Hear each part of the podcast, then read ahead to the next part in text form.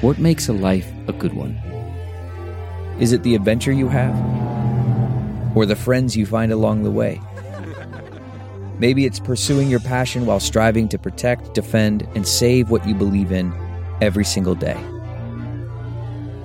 So, what makes a life a good one? In the Coast Guard, we think it's all of the above and more. But you'll have to find out for yourself. Visit gocoastguard.com to learn more. Man, that sunset is gorgeous. Grill, patio, sunset. Hard to get better than that. Unless you're browsing Carvana's inventory while you soak it all in. Oh, burger time. So sit back, get comfortable. Carvana's got thousands of cars under $20,000 just waiting for you.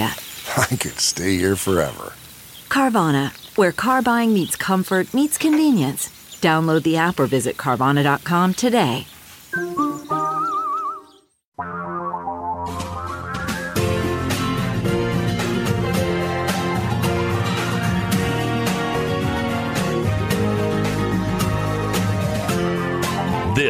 Is the Thom Hartmann Program. And greetings, my friends, patriots, lovers of democracy, truth, and justice, believers in peace, freedom, and the American way. We've got a geeky science for you.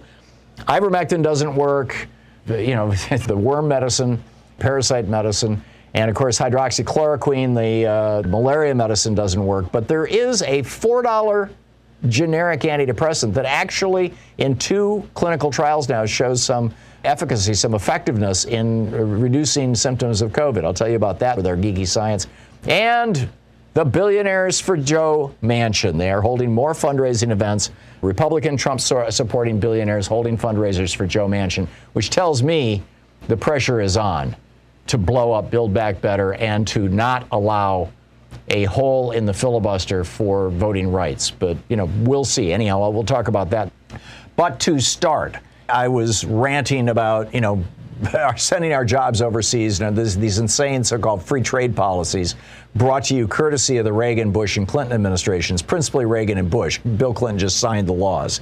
But uh, Reagan and Bush negotiated these things, this whole new neoliberal free trade policy, which has gutted our manufacturing sector sent 60,000 factories, uh, shut 60,000 factories in the United States, many of them sent overseas, and lost us tens of millions of jobs. And what are we left with? What we're left with are jobs that involve things like saying, Do you want fries with that? And those kind of jobs historically don't pay worth diddly squat. And I mean, this is this is the American. Well, just to put this in historical context, you go back to the 1920s, the roaring 20s. It was called the roaring 20s because the stock market was exploding. But for working people, it was a time of collapsing wages. Wages were actually going down in the roaring 20s on working people. They were shooting people who were trying to unionize, literally killing people for trying to unionize in the roaring 20s, the 1920s, 100 years ago. And then, of course, we got the Republican Great Depression, out of Republican President Herbert Hoover's presidency in 1929, 1930, 1931, 1932. And then in, in March of 1933, Franklin Roosevelt became president, started the New Deal, and one of the first things he got to work on was giving Americans the right to unionize.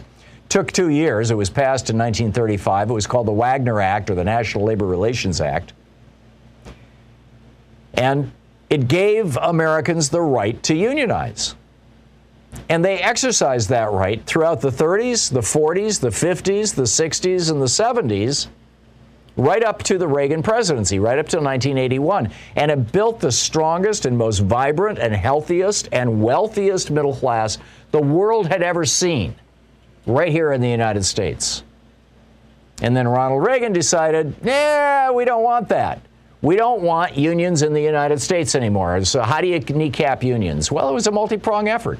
Number one, most union membership in the United States was concentrated in manufacturing. So you send the manufacturing jobs overseas. Reagan, Bush did that or started that process.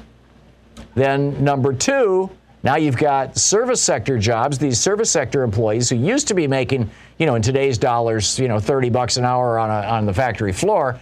They're now making $9 an hour. You know, do you want fries with that? They're going to start getting together and saying, hey, wait a minute, we need a union too.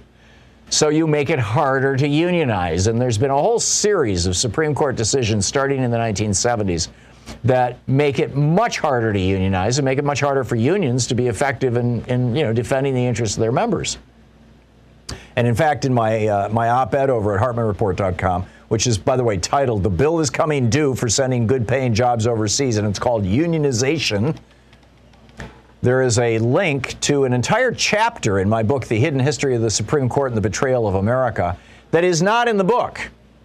I, I wrote the book and I was like 3,000 words over the limit. And so they said, well, we'll just put this chapter online. And they created a PDF and we put it on, on my website. It's at thomhartmann.com slash labor.pdf if you want to read it. It's free. It's, a, it's, it's an entire chapter, and it's the chapter about how the Supreme Court gutted labor union rights and, and workers' rights. And there's a link to it in, in my op ed today also.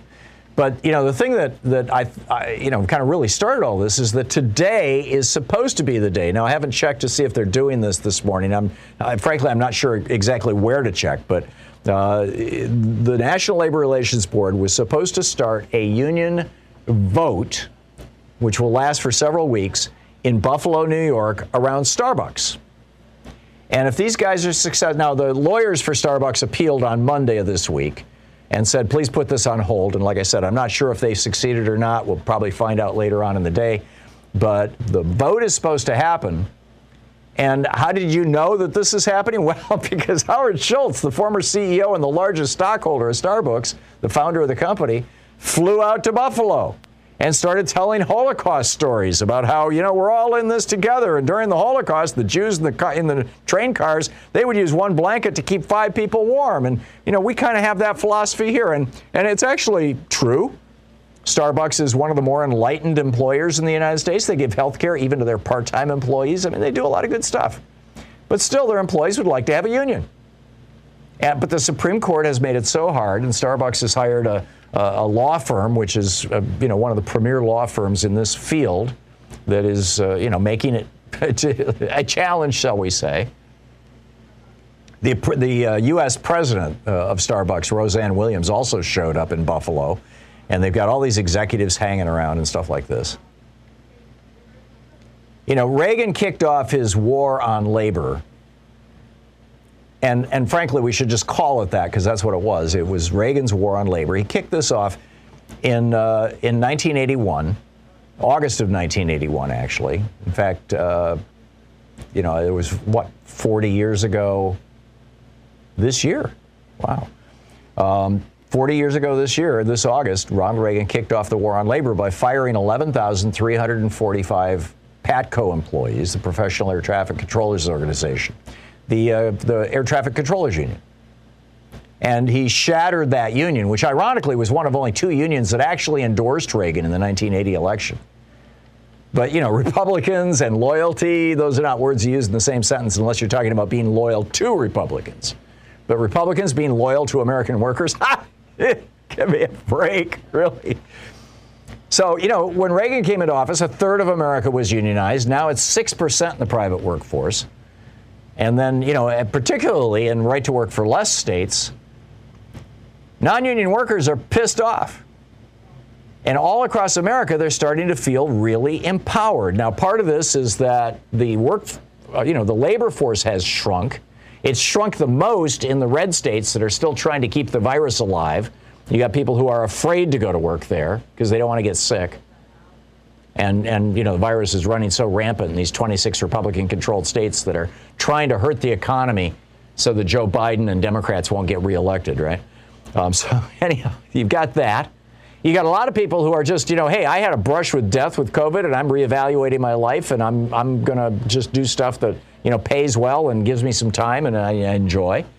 You've got a reduction in the labor force because we've had 750,000 people die of COVID and you know, out of, of 40 million people infected, probably a third of them are, are suffering some sort of form of long-term disability. And then, of course, on top of that, you got 40 years of Reagan's neoliberal war on working people. And a lot of people are just saying, screw it, enough is enough. I want a damn union. And all of this is taking place in the most labor hostile legal environment since the 1930s, or really the 1920s. So, what do we do? Well, we've got this PRO Act, the Protecting the Right to Organize Act. It has passed the House of Representatives. There were even some Republicans who voted for it, and it's sitting on Chuck Schumer's desk because there's a Republican filibuster in the Senate. There's a small piece of the PRO Act, by the way, that is in the Build Back Better bill. It's called Section 21006, which uh, gives fines and penalties up to 100,000 bucks to individual executives and companies that violate the, the National Labor Relations Act. So basically, what I'm saying is it's time to be calling 202 224 3121, the switchboard for Congress, and letting your senators know that you want them to break the filibuster to pass the PRO Act and the Build Back Better Act. Because American workers deserve a level playing field. They deserve to have the right to defend themselves, the right to stand up on their own. This, is, this should just be basic humanity 101. It should be basic Americanism 101, but every single Republican opposes it. And, you know, we'll see what the Democrats do. Most of them are totally in favor of it. So, uh, picking up your phone calls on the issues of the day, Omar in Herndon, Virginia. Hey, Omar, what's on your mind today? Thom Hartmann, the prophet, truth, justice, democracy, peace, prosperity, common good, and the American way. Good day to you, sir. Thank you. Um, I was just, I'm just calling Tom because I'm really concerned about 2022 and 2024. I'm concerned about the House and the Senate. And I think uh, the best solution right now is just for the January 6th committee just to blow this thing up, put it out there, let the American people know what these Republicans all about. I think that's starting to happen. We're getting more and more uh, leaks and reports from the January 6th Treason Committee. Um, who are, you know, obviously investigating the treason, not, not committing it. Of course, the Republicans will characterize it however they want And frankly, I'm not concerned about their memes, but. But it sure looks to me like the uh, January 6th Treason Committee is seriously looking into this stuff and, the, and this new stuff about uh, this guy McEntee, uh, who was, yes. uh, you know, Trump's body man and and was just, you know, just went man. full out authoritarian. Uh, he was he was busting people for, you know, liking Taylor Swift on on Instagram. Uh, I mean, it's that's that's the kind of thing that happens in Egypt, you know, with the military dictatorship. That's the kind of thing that happened. You know, I, I, I hate going back to Hitler's Germany. I'll, I'll pause that, but that, that's the kind of thing that happens in authoritarian governments. And absolutely, you're absolutely right. You're absolutely right. And and my, my last question to you: uh, what, what do you what is the strategy for the Democrats to kind of regain uh, uh, uh, this momentum right now? Because I mean, if you're in charge of the Democratic Party, what would be your strategy to to maintain the House, the Senate, in 2024? What the, taking us off the phone. Thank sure. You. Yeah. Thank you, Omar. Uh, you know, to win an election in America these days, you need two things. You need, on the one hand, some something positive, something that you're going to offer people. And you also need something negative. You need some outrage. You need something for people to vote against. You want them to vote for you, and you want them to vote against your opponent. Now, um, this is, you know, the Republicans have been mostly because they've got nothing for people outside of tax cuts, and those are only for rich people. So what the Republicans have been doing is all outrage all the time. You know, now with Ted Cruz, it's Big Bird. Uh, with Glenn Youngkin, it was critical race theory, you know, et cetera, et cetera, et cetera. Democrats need to find their outrage. And I have been offering them a few. The war on workers, I think, is a good one. Uh, you know, the uh, free trade, I think, is a good one. Uh, the, the Republican treason, I think, is an excellent one, and that's what you just mentioned, Omar. That may well be the thing that comes to the fore.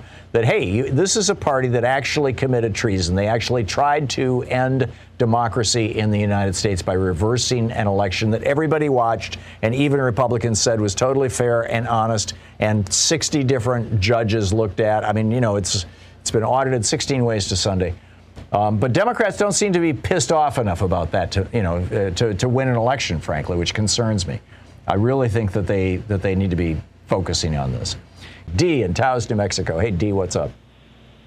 Hey, um, yeah, nice to talk to you. Um, yeah, I'm. Um, I taught um, art and art history for uh, University of New Mexico at Taos Taos schools, and some the kids got, you know, art and um, credit for high school, but also for college. And I noticed when I was teaching and would parallel art history to history in general that the kids in Indiana and in New Mexico were, were lacking in government knowledge, in civics knowledge, and history knowledge. I think that everything we're talking about today, and that, you know, you're so erudite in history, I think that everything we're talking about is la- that's lacking in the United States at the polls are people who don't even know how a democratic republic works. Yeah. How do we get this across to independent voters, to wavering Democratic vote uh, voters who vote Democratic?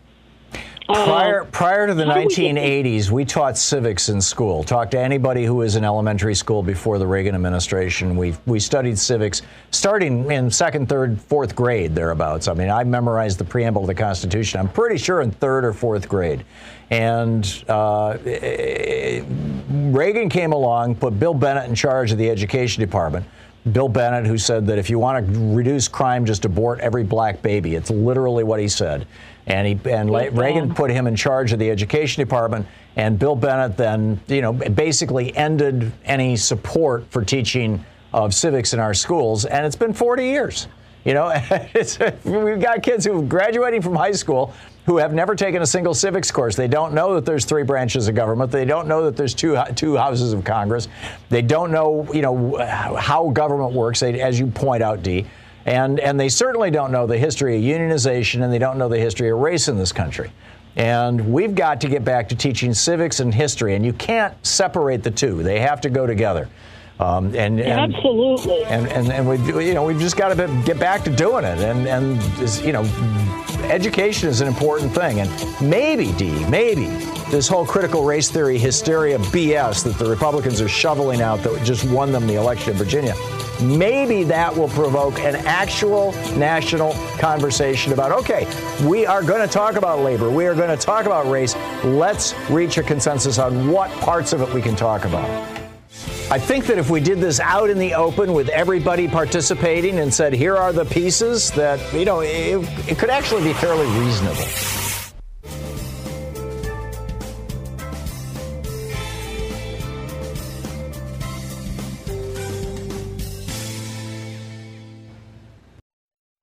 Sometimes Louise and I just crave a restaurant quality dinner at home without doing all the work or driving.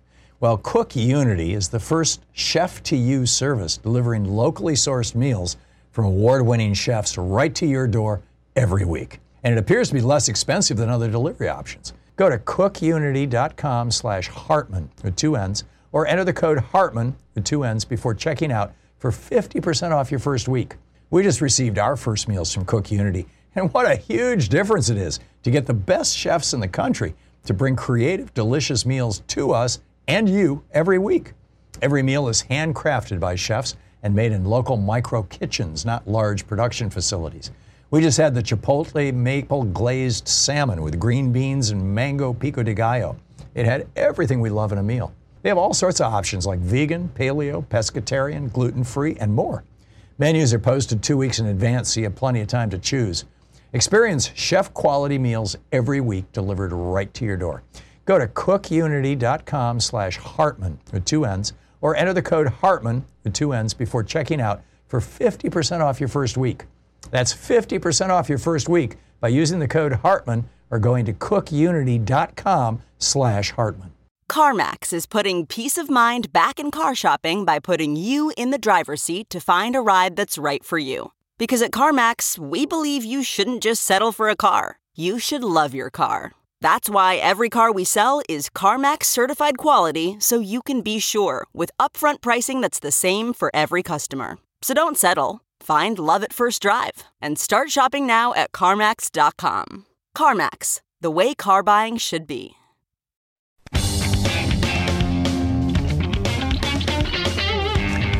And welcome back. Thom Hartmann here with you. A couple of other stories in the news that I wanted to just put on your um, radar screen.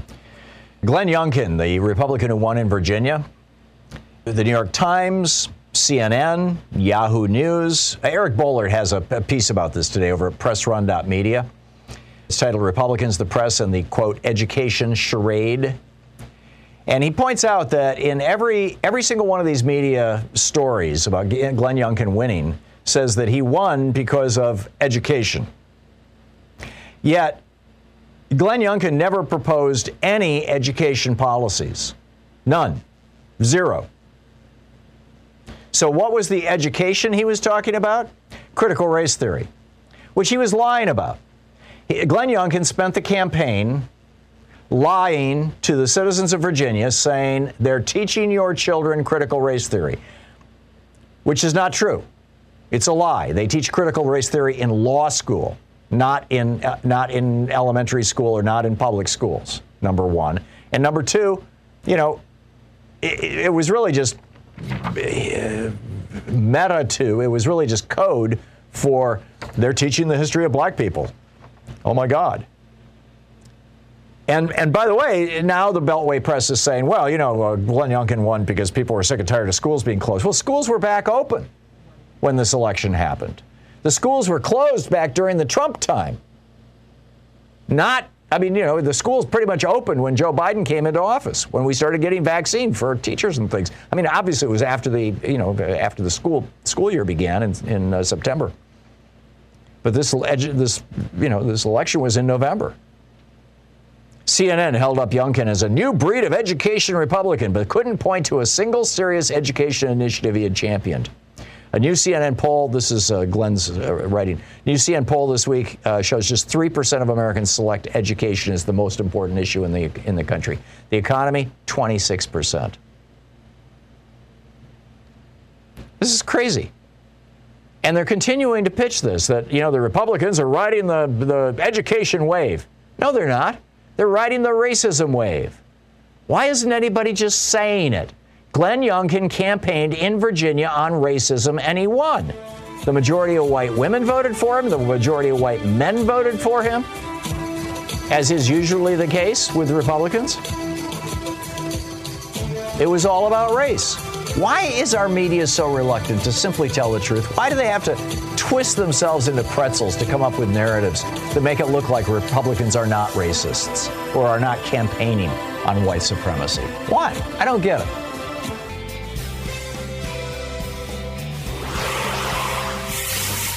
Carl in Manchester, Kentucky. Hey, Carl, what's on your mind today? Uh, first, I want to thank you for allowing me to keep my sanity, Tom, uh, for the last little bit. But you're welcome, Carl. Nobody didn't didn't Youngkin in the Virginia election embrace China. You know, people keeps forgetting that they've got those huge ports. You know, I'm a truck driver, and they keep talking about this so-called truck driving shortage, and they have got truck driving regulated so much right now that you know the last uh, physical I had, I was in a gown. I mean, mm-hmm. and then you have to have this background check to get into the ports, and uh, it, the coastal states are really skewing. Uh, I mean, I've noticed this problem for a long time. They all have the, the, the huge ports and it it's been a boon for the coastal states. Globalization has. Oh yeah. Here in the hinterlands, uh, yeah, not so much. Yeah, and no. they completely ignored that. Now I have to put a blocker on MSNBC again because of James Carville talking about this woke stuff. Yeah. And Black Lives Matter, you know, like it's uh, what well, what, what Carville is saying, uh, Carl, is that uh, you know, uh, the, whenever there's a, an election, and this was true of the Biden election as well, the majority of white people are voting for Republicans. And so what Carville is saying is, stop talking about race. You're going to lose even more white people, which I think is crazy. I, you know, I, I, it may be a good strategy short term, you know, in a particular election, particularly in a highly racist state like Virginia. Um, but e- even then, I think there's a point at which you have to say, okay, maybe it's a good strategy, but it's bad for the country, it's bad for the party, it's bad for all of us, including white people. And, and uh, you know, we just need to keep telling the truth. Yes, sir. Well, uh, to me, it's like it's a courtroom right now. with a judge is absent. They can create the narrative out of whole cloth, Yeah. and then there's nobody to. You know, I hate to see freedom of speech destroy our country. You know, there has to be some liability Yeah. somewhere in all these huge lies they're telling, and uh, You would think. I mean, and that's the po- that's the point of elections, Carl. Uh, Carl, I got to move along, but that's that, you know that's why we have elections. sir. so make sure Hey, you're registered. You very much, Th- Tom. thank you, keep Carl. Up the good work, buddy. I'll do my very best, and let you know make sure all your friends are registered too. Kurt in Akron, Ohio. Hey, Kurt, what's up? Well, good afternoon, Tom, and I will dispense with the pleasantries because I know you're on a tight schedule here. Um, you talked about the lady who gave birth to the child with serious birth defects, No, correct? she didn't. No, it was the child had such severe birth defects that he would not have survived gestation. This baby was going to die I- in her womb. That was also the case with the woman in, in Ireland. In both cases, Okay, I they were denied an abortion because the law did not have a provision for the health of the woman. Okay, I stand corrected on that then. What I called about was I was actually born with birth defects back in the 70s. And what happened was the OBGYN who delivered me committed suicide six months after I was born. I was born, he used the forceps to get me out of my mother's birth canal, resulting in my eyes becoming black and blue. That developed because, as you know, infants who are just born are not fully developed. That led to me developing congenital cataracts. This is back in the 70s before laser surgery. Right. So I had to spend the first year of my life in and out of hospitals ta having intense, intense cataract surgery for an infant Wow. to the to the point where for the rest of my life, and I'm going to be 45 on March 4th of next year, will be considered legally blind and visually impaired.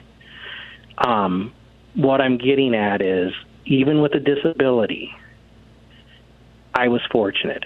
My father was a member of a union. See how it ties together here. So we had great health insurance. Um, my mother worked for an eye doctor, so I got free eye care. I was able to go to a public school and studied in mainstream classes, didn't have to take any special education classes, went to college, Kent State University, graduated, am married for almost 15 years now, in the same job for 20 years upon It's all, graduation. it's all wonderful, Kurt. What and, and and you know, good on you. But what's I'm your, what's the point? what- Well, well, my point is, if my point is, I had these opportunities, and I hear these Republicans talking about cutting all this stuff. You're like, you're in it on your own. Why is it that it is so wrong for someone like me to have these opportunities? But I was fortunate, but no one else in that situation can't have those opportunities that I had because Hmm. you know just because you're disabled doesn't mean you're quote unquote a loser to society or a drudge on society. Well, the the, college- the, the the number two guy, the either he's either lieutenant governor or attorney general. I forget which which title Dan Patrick has in Texas, but you know he was the guy who came out and said, "Us old people over 70, this is last year, we can get COVID and die because we're you know past our prime time." You know, it's like I mean, I I mean, I actually worked in my brutal. grandpa's sheet metal shop. I worked in my grandpa's sheet metal shop. I had a strong family unit. I, I was fortunate. Mm-hmm. Yeah. I had a, and I never lost a finger. I never got hurt. yeah, I didn't And, work in a sheet metal shop, but I, I you know we I, I I think all of us are fortunate just to have been born in America. We're fortunate.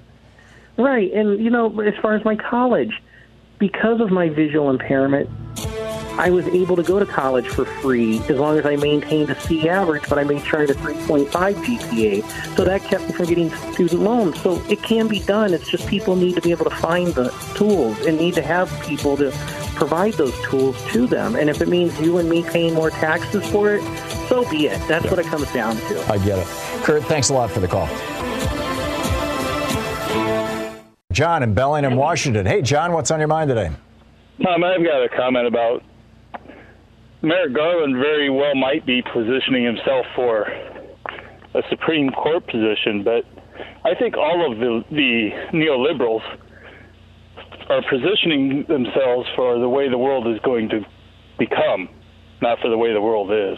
For the time when America has slid into authoritarianism. Yeah, the corporations have been taken over for decades. Yep. This isn't new. This it became more visible Yep.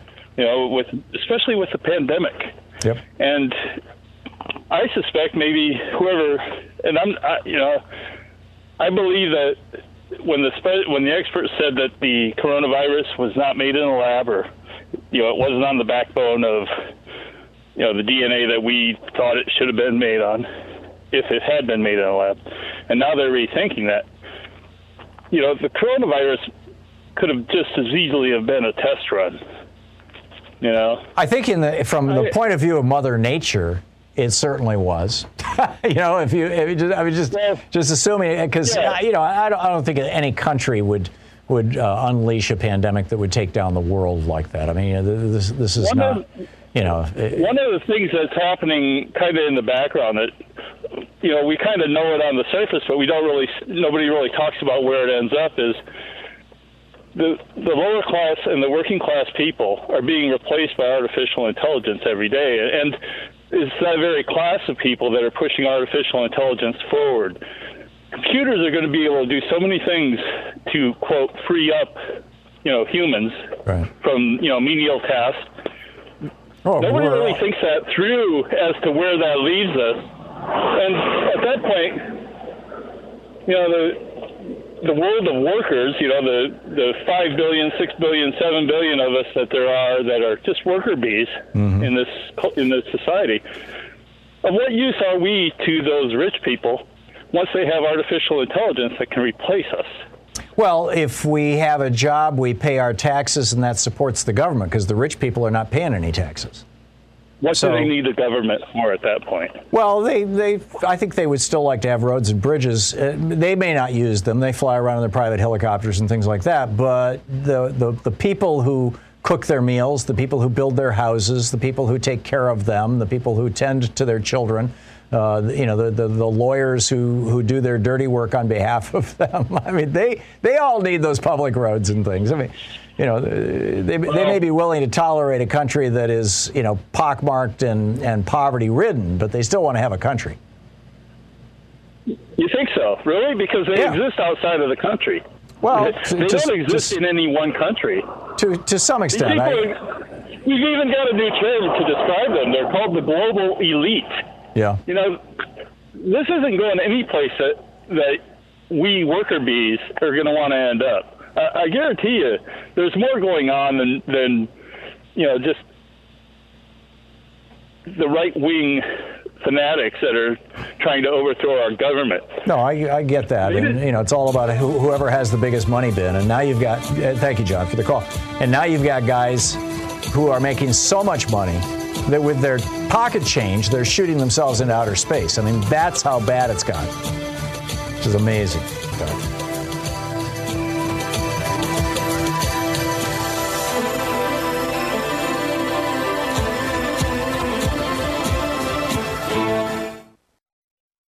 Quick math. The less your business spends on operations, on multiple systems, on delivering your product or service, the more margin you have and the more money you keep. With higher expenses on materials, employees, distribution, and borrowing, everything costs more. NetSuite is the number one cloud financial system, bringing accounting, financial management, inventory, HR, all into one platform and one source of truth. With NetSuite, you reduce IT costs because NetSuite lives in the cloud with no hardware required. It's accessible from anywhere. You cut the cost of maintaining multiple systems because you've got one unified business management suite. You improve efficiency by bringing all your major business processes into one platform, slashing manual tasks and errors. Over 37,000 companies have already made the move. So do the math. See how you'll profit with NetSuite. By popular demand, NetSuite has extended its one-of-a-kind flexible financing program for a few more weeks. Head to netsuite.com slash Hartmann with two N's. netsuite.com slash Hartmann. That's netsuite.com slash Hartmann. Worried about letting someone else pick out the perfect avocado for your perfect Impress Them on the Third Date guacamole?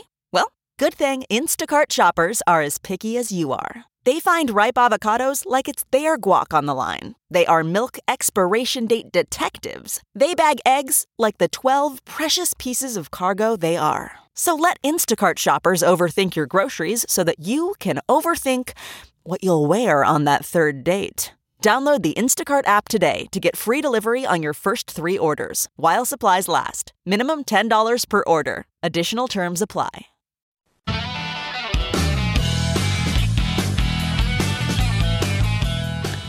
Welcome back. Thom Hartmann here with you. So, uh, Republicans are already lying about Joe Biden's child care plan. I mean, you would think that there was enough stupid things that Democrats were doing that Republicans could actually tell the truth about something. You know, that they wouldn't have to go to the, like the critical race theory lie. Uh, well, now they've got this new lie. And the new lie is that the Build Back Better program is going to give, you know, free well, this isn't the lie. Here's the setup for the lie. The Build Back Better program, which is, you know, now going to be voted on and go to the in the House and go to the Senate here, presumably next week. That the Build Back Better plan has this uh, a couple of billion dollars in it to provide free three-year-old to five-year-old pre-K, basically, which will help working, in particular, working moms, but also some working dads, particularly single parents, right? So uh, uh, help them get back to work. And so, what are the Republicans saying about this? Because, you know, of course, they don't want any government money going to anybody that is not a billionaire. This is the, I mean, the whole point of tax breaks for billionaires is to drain the government of resources. Reagan used to refer to it as starving the beast, a phrase that David Stockman came up with when he was Reagan's budget director. Because, hey, if you're doing things for people, that's got to be paid for with taxes. And where's those tax dollars going to come from? Well, there's these rich people who are hoarding literally trillions of dollars. So, anyhow, they want to blow this thing up, they want to end it. And so, what they are saying is that a lot of the pre K uh, daycare schools, whatever you want to call them, they're kind of a synthesis of the two. A lot of the pre K in this country are being run by religious institutions. That's a fact. Churches run them. Nonprofit organizations that are aligned with churches run them. Uh, people who are simply motivated by, you know, religious, uh, a positive religious uh, impulse are, are running them. And then, you know, of course, there are some that are just openly evangelical. But hey, they're there, and that's what you know. If that's what parents want, cool. And Build Back Better will give money to those organizations. As uh, Helen Hare, the communications director for Senator Patty Murray, said, quote, religious providers are absolutely eligible and we're excited for them to be part of this. But the lie that the Republicans are promoting right now is that uh, only secular programs can get this money. Only secular programs, right? And it, it's just like this is one of those lies that is really taking hold. It's it's uh, it's pretty grim, actually. The the primary way this from a piece over Huffington Post. The primary way it would help families would be through subsidies, which families could use to defray childcare costs. So basically, you pay to put your kid in a program, and the federal government gives you a subsidy, and you make your choice, and you can put the money wherever you want. But instead, here's what we're getting. This is Tom Donahue, the president of the Catholic League. Catholics, Protestants, Jews, Muslims, and Mormons who place the children in a child care center of their faith are not entitled to any assistance. Well, no, that's a lie. It's not true. According to this article in Huffington Post, according to the communications director for Patty Murray, who helped write the legislation, Micah Schwartzman, a University of Virginia law professor, says this is, in effect, a federally funded voucher program to be administered by state governments. This program explicitly includes religious providers. Now, I might not be real excited about the fact that we're going to take a billion dollars and pass part of it out to churches. But hey, if that's what it takes to get pre K, without having to build out a whole brand new physical, you know, infrastructure system and build, you know, add on to public schools so three to five year olds can go or build new buildings or what. You know, there's all, already this infrastructure, this religious infrastructure. If that's what it takes, I'm okay with that. We're supporting religious schools already. The Supreme Court has said it's absolutely okay. In fact, it's necessary. You can't discriminate against religious schools. But this is their new lie and expect to hear it. In fact, I'm, I'm betting that there will be some Republican going, oh, yeah, this Build Back Better, it, it denies money to churches for pre K. It doesn't. There is a, fr- the word secular does appear in there, but it has to do with money that is going directly to institutions that are like, you know, building properties and things like that. It has nothing to do with these subsidies. And it has to do with the word primarily. You got to that's the key word. So they're taking a little tiny bit of truth and turning it into a massive lie. Why is it that Republicans always have to do this? Is it just what they do? I mean, it's just it's just like this is. Hey, I'm a Republican. We lie for a living. Is that really what's going on?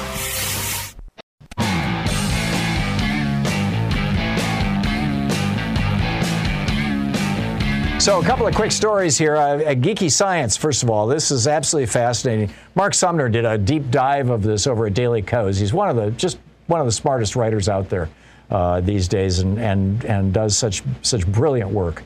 And uh, yeah, I tip my hat to Mark Sumner almost every day. And he's pointing out that this four dollar drug may actually work against COVID. Uh, you know, now you've got Regeneron, which is a cocktail of two antibiotics or two antibodies, monoclonal antibodies, Casirivimab and I'm not even going to try and pronounce them. Anyhow, two two of these, and then uh, Eli Lilly offers another one, uh, Bamlanivimab, uh, but they're like two thousand dollars a dose, right? Uh, it, this is the stuff that Ron DeSantis is passing out down in Florida, but you know, with with tax dollars, but but it turns out, and, and you know, and they tried ivermectin and they tried uh, hydroxychloroquine, and there was actually reasons why either one of those might have been useful, but then they put them in clinical trials and they found out, hey, you know, they don't work. They don't work worth a damn. But uh, fluvoxamine, which I think is the generic name for Prozac, um, my dog was put on this, right? We've, we've got a dog who has anxiety from time to time and he gets GERD and he throws up. And the vet gave uh, Louise a prescription for fluvoxamine. You know, just just a, half a dozen tablets. Try it for a week and see what happens. It didn't help, but you know, it might have. But it's an SSRI drug, the selective serotonin reuptake inhibitors, which Prozac was kind of the, the first of many. And I think this might be the generic name for Prozac, but if not, it's something very, very close to it. And this was some pretty amazing science. This was published in the Journal of the American Medical Association back in November of last year. Now, they, they did a study with uh, 80 patients who were taking fluvoxamine and 72 patients who got a placebo. This is double-blind, you know, placebo-controlled crossover test. The, the gold standard for science. It was a small group. It was only, you know, basically 100 160 patients, but um, nonetheless, Six of the patients in the placebo group had serious clinical deterioration once they were, you know, symptomatic with COVID. Out of the 80 patients who got the fluvoxamine, zero deteriorated. And then there was a larger study that was published in the British Medical, Medical Journal Lancet out of Brazil that involved about 1,500 people. 741 patients got fluvoxamine, 756 got a placebo. By the end of the results, this is amazing. Patients who received the full 8 to 10 day course of treatment had a 66% lower rate of hospitalization when compared to the placebo. The reduction in deaths among this group was 91%, writes Mark Sumner over at Daily Kos. Uh, his article is, is titled $4 Drug May Be More Effective Than $2,000 Monoclonal Antibodies in Treating COVID 19. So, say that again? Luvox is the is the okay. Uh, Sean looked it up and she says the uh, the the actual uh, name of this is Luvox. But you know, it's an antidepressant, and if you're only taking it for a week for the for the COVID, you're not going to get the whole problems, you know, the problems of long-term abuse potential and things like that. So I just wanted to flag that for you. You might, you know. Uh, keep that in mind uh, if you're if you get COVID and you're talking to your physician, just ask them about it. Also, Ken Langone and a couple of other GOP billionaires, these are Republican billionaires who supported Donald Trump, are, uh, are coming out in favor of good old Joe Manchin. Ken Langone, the, the, this Republican billionaire who was a big supporter of Donald Trump, he was on CNBC a day or three ago. And, uh, well, actually, this is Wednesday from NBC Politics. And he said, I'm going to have one of the biggest fundraisers I've ever had for him, he being Joe, Joe Manchin. He's special. He's precious. He's a great American. They note, this is uh, CNBC's notes, Langone is the latest billionaire executive to come out in support of Manchin. Nelson Peltz, who founded the investment firm Trian Partners, told CNBC in October that he talks to Manchin every week and supports how he's handling his work on Capitol Hill. Langone and Peltz both supported former President Donald Trump. So Joe Manchin, who's saying, no, you shouldn't tax billionaires, I'm not in favor of that, is now going to have fundraisers being conducted for him by billionaires? I'm wondering how the people of West Virginia think of this. What do West Virginians think about how Joe Manchin is represented? Inquiring minds want to know. So much going on and so so much bizarre stuff going on. Anyway, Matthew in Grand Rapids, Michigan. Hey Matthew, what's on your mind today? Hey, hey, Tom. Uh, greetings from your birthplace, the home of Gerald Ford and Betsy DeVos. How's that for a side yeah, it's uh, not the best company to be in, but it's not bad. It's, so hey, what's what up? Hey, I had a really interesting conversation with a conservative guy this morning. As we all know, as you know, growing up here, Kmart uh, was started here in Michigan, all the way back in Detroit area. The final Kmart in the state of Michigan, down in Marshall, down by Battle Creek, there is, uh, which is very near, by the way, talking about unions, where the Kellogg strike continues to go on, the Yep. home of uh, Tony the Tiger and Battle Creek there. Anyway, Marshall's about 15 minutes from Battle Creek. The final Kmart is closing in Michigan. They are down to 16 stores now nationwide. Uh, the guy who you probably know, the guy Eddie Lampert. You familiar with that name? I'm not. He is he is the guy who took over Sears slash Kmart in 2004, and his business plan was to simply run them into the ground and liquidate them, while his capital investment firm would get all the real estate money from them. Uh, so so what's happening they, here- are they're running them to strip them, basically, to strip the assets out. That's exactly. Well, and so what's happening here is um, the stores are closing year by year, month by month. It's all the Sears and Kmart's across Michigan, and people here are kind of attached to them because everybody who grew up in Michigan had a Kmart. Anyway, Right. long story short, I get in discussion with a conservative this morning, and he says, "Well, yeah, if it wasn't for Eddie Lampert." Those places would have shut down 10, 15 years ago. He extended the life of those things by 10 years. You should be grateful. Yeah.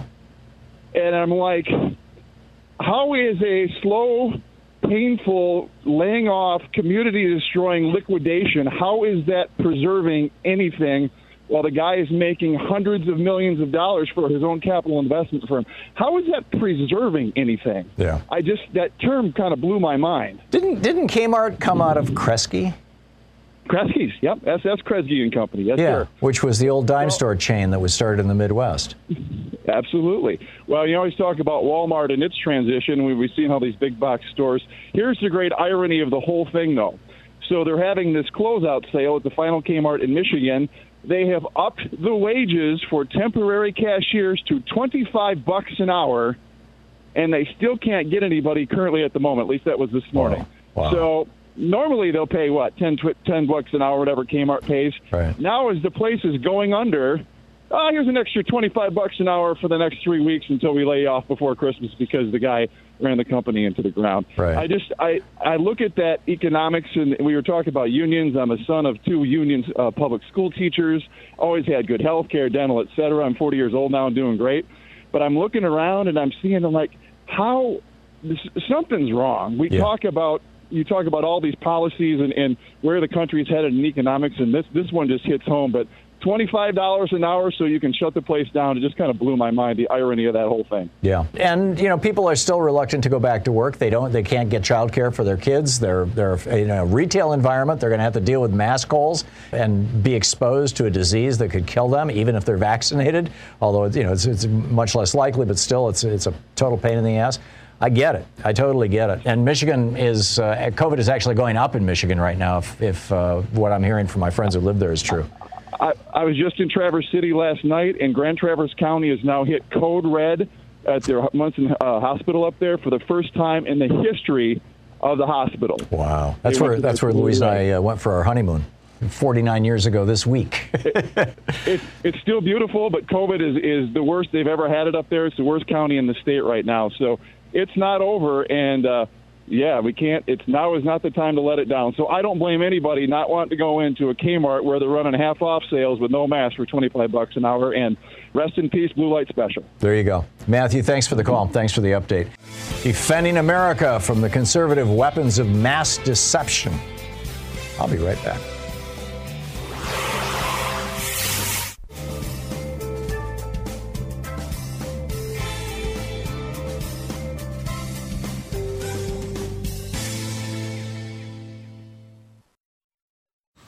Man, that sunset is gorgeous. Grill, patio, sunset. Hard to get better than that. Unless you're browsing Carvana's inventory while you soak it all in. Oh, burger time. So sit back, get comfortable. Carvana's got thousands of cars under $20,000 just waiting for you. I could stay here forever. Carvana, where car buying meets comfort, meets convenience. Download the app or visit Carvana.com today.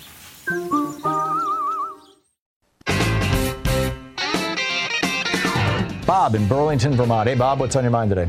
Oh, several things, Tom. You you fill me up with stuff. I'm glad after five years of me jumping all over people about it, people are starting to realize that the supply chain stuff is national defense issue.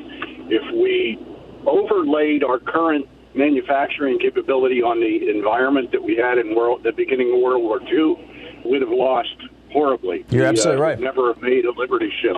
Yep. Uh, but talking about some of the other stuff, the the thing that I think Bernie has hit on, and that is an underlying cause of the basically everybody being pissed off these days, is that as the labor movement has decreased in size, so has your security, so has your your compensation, so have so many things that make people valued members of society as opposed to cranks. Right. And I, I think that's sort of the, the thing that he hits on a lot that most people don't realize. And So you're saying that a lot, the, one of the reasons why people are falling down the right wing rabbit holes is because they don't have a union basically offering them support, offering them a good job, offering them a sense of stability and safety. Is that it? yeah, they've lost their community. Right. Uh, you know, and and you know that's the reason the Lions Club and the Elks and all the other places are also gone downhill. Yeah. Uh, people sit at home these days, look at Fox, grumble to themselves, and they're just miserable. Well, a lot of those clubs came out of the time before television, many of them even before radio. So that was how people got together. We've largely replaced them with television, radio, and now with the internet. Well, yeah, when I look at pictures of uh, my union from, uh, you know, 100 years ago, uh, the big thing was to get dressed up and go to the union hall. Yeah. And that was a social event. Yeah. Those things are now pretty much disappearing in our society, and it's not, not great at all. Yeah, Robert, I think his name is Robert Draper, wrote a book called Bowling Alone. Um, it was either the late 90s or the early 2000s. I remember reading it when we were living in, in Vermont.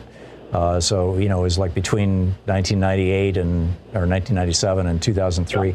And he, he basically chronicles this whole thing. I mean, it was just a scholarly work uh, that drew some pretty alarming conclusions about how easily we could be misled, how fractured our society could become, how uh, basically psychopathic individuals could become as a lack, as a consequence of that lack of human connection and, and social, you know, meeting our social needs.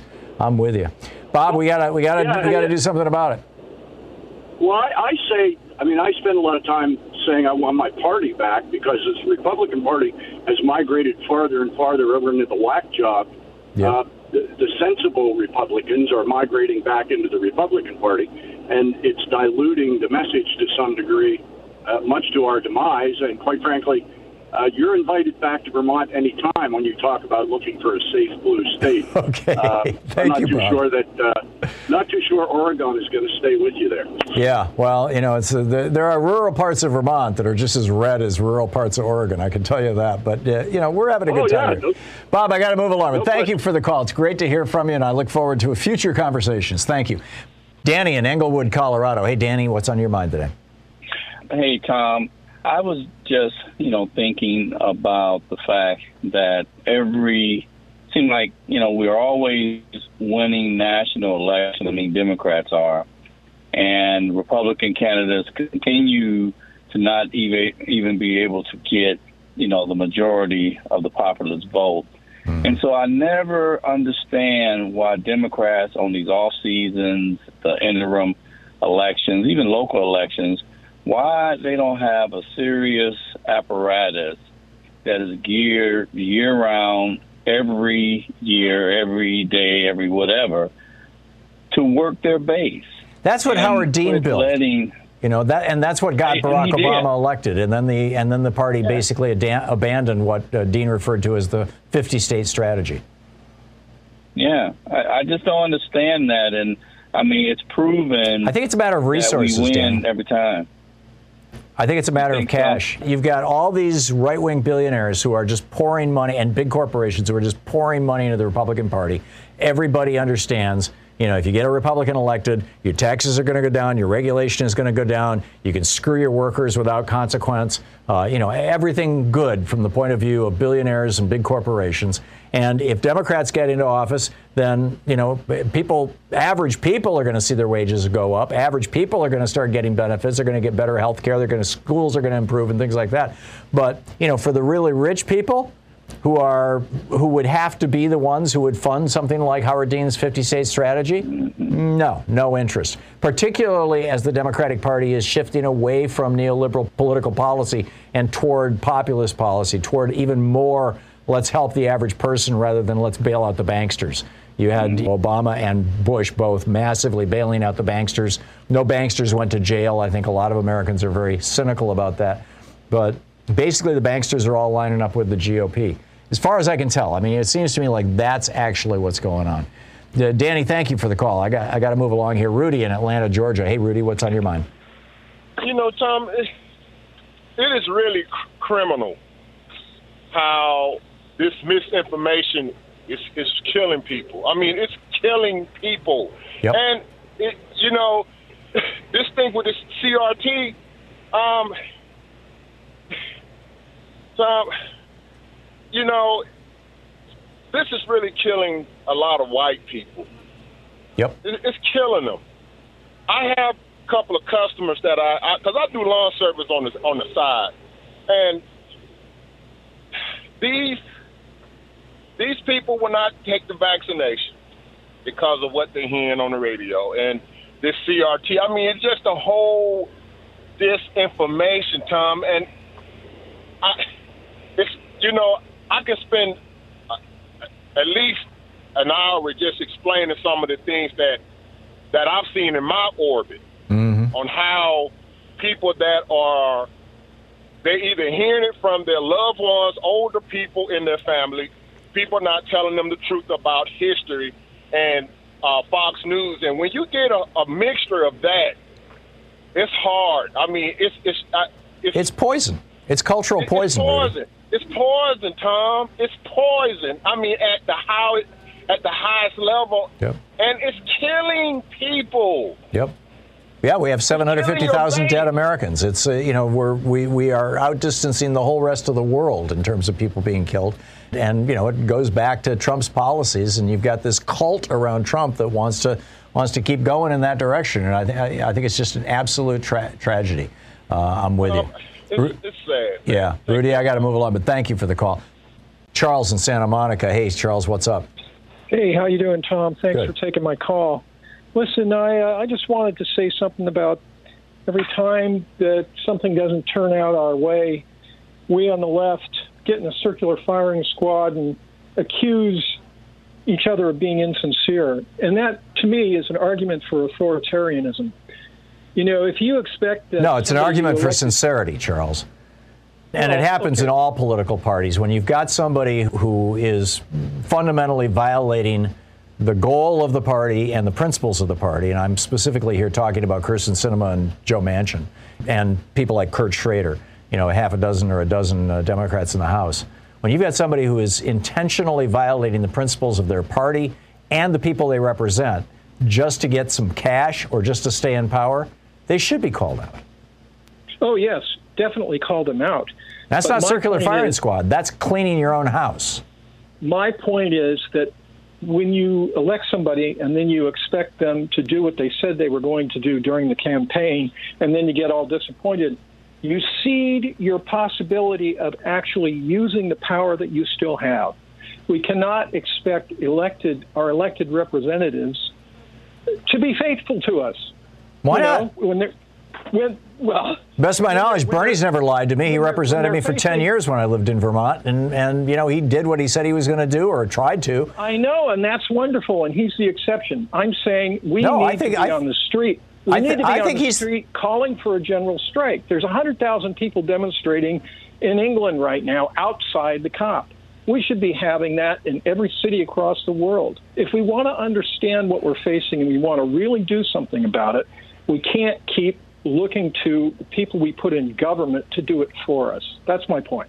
Okay. Bob in Tetonia, Idaho. Hey, Bob, what's on your mind? Well, howdy, Tom. Hey. Uh, when I when I wrote the draft to his farewell address, what he wrote was the congressional military industrial complex is having undue influence. Yes, and so these days we dropped that congressional because uh, his uh, Republican congressman got so upset and said, "Well, you can't blame us, so you have to strike that from your speech." Yeah, no, I, I, I'm totally with you, Bob. And, and in fact, here, just a little moment of Dwight Eisenhower. Vote for Eisenhower, vote for peace. He has met Europe's leaders, has got them working with us. Elect the number one man for the number one job of our time. November 4th, vote for peace. Vote for Eisenhower. Yeah, there was actually a time when Republicans ran for president by saying, vote for peace. Donna in Madison, Wisconsin. Hey, Donna, what's up? Yes. About an hour ago, I was at my Madison East Walmart, which is total chaos. They're redoing stuff. Mm-hmm. But it's frustrating because they're getting rid of the cashier workers and they put in massive amounts of the automatic stuff. And Right. th- there Check were yourself backup- out. Yeah. Yes, pe- people waiting there for a long time for help to run these day blasted machines. Mm-hmm. And I just wanted to voice it's a pity. I, I boycott that stuff. When there's a cashier standing, I get in line. I don't care how long I Me have too. to wait. Me too. You know, but this is the result of, of Walmart and their conglomerate takeover of America, shutting down Kmart, Big Lots, Shopko, you know, and forced to go to those that place. I avoid that like the plague if I can, but unfortunately, they provide necessary stuff. Yeah, it's about all you're left with. Donna, your your complaints are on the record, and I salute them. Thank you very much for that. John in Seattle. Hey, John. Yeah, Thom, I'm calling in regards to Merrick Garland, hmm? the Attorney General, and learning that Merrick Garland was a student of uh, Laurence Tribe. Mm-hmm. And if he doesn't do anything, he should be held in obstruction of justice. The problem is you would have to go to the Attorney General to file those charges, and that happens to Right. be Merrick Garland. Yeah, uh, John, I, you know, I, I'm not ready to go totally ballistic on Merrick Garland. Uh, you know, it might feel satisfying, but you know, let's see how this shakes. out. I do think, you know, he's doing things wrong and he's doing things slow, but I'm not sure that that means that he's not on our side. We'll see. Thanks so much for being with us today. We'll be back tomorrow, same time, same channel.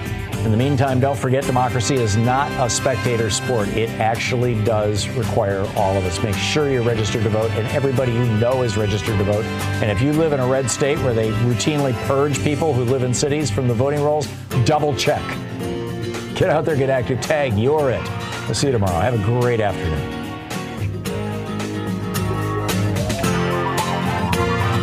You've been listening to Thom Hartmann. For audio and video archives, visit thomhartmann.com. Say goodbye to your credit card rewards. Greedy corporate mega stores, led by Walmart and Target, are pushing for a law in Congress to take away your hard earned cash back and travel points to line their pockets. The Durbin Marshall credit card bill would enact harmful credit card routing mandates that would end credit card rewards as we know it. If you love your credit card rewards, tell your lawmakers hands off my rewards. Tell them to oppose the Durbin Marshall credit card bill.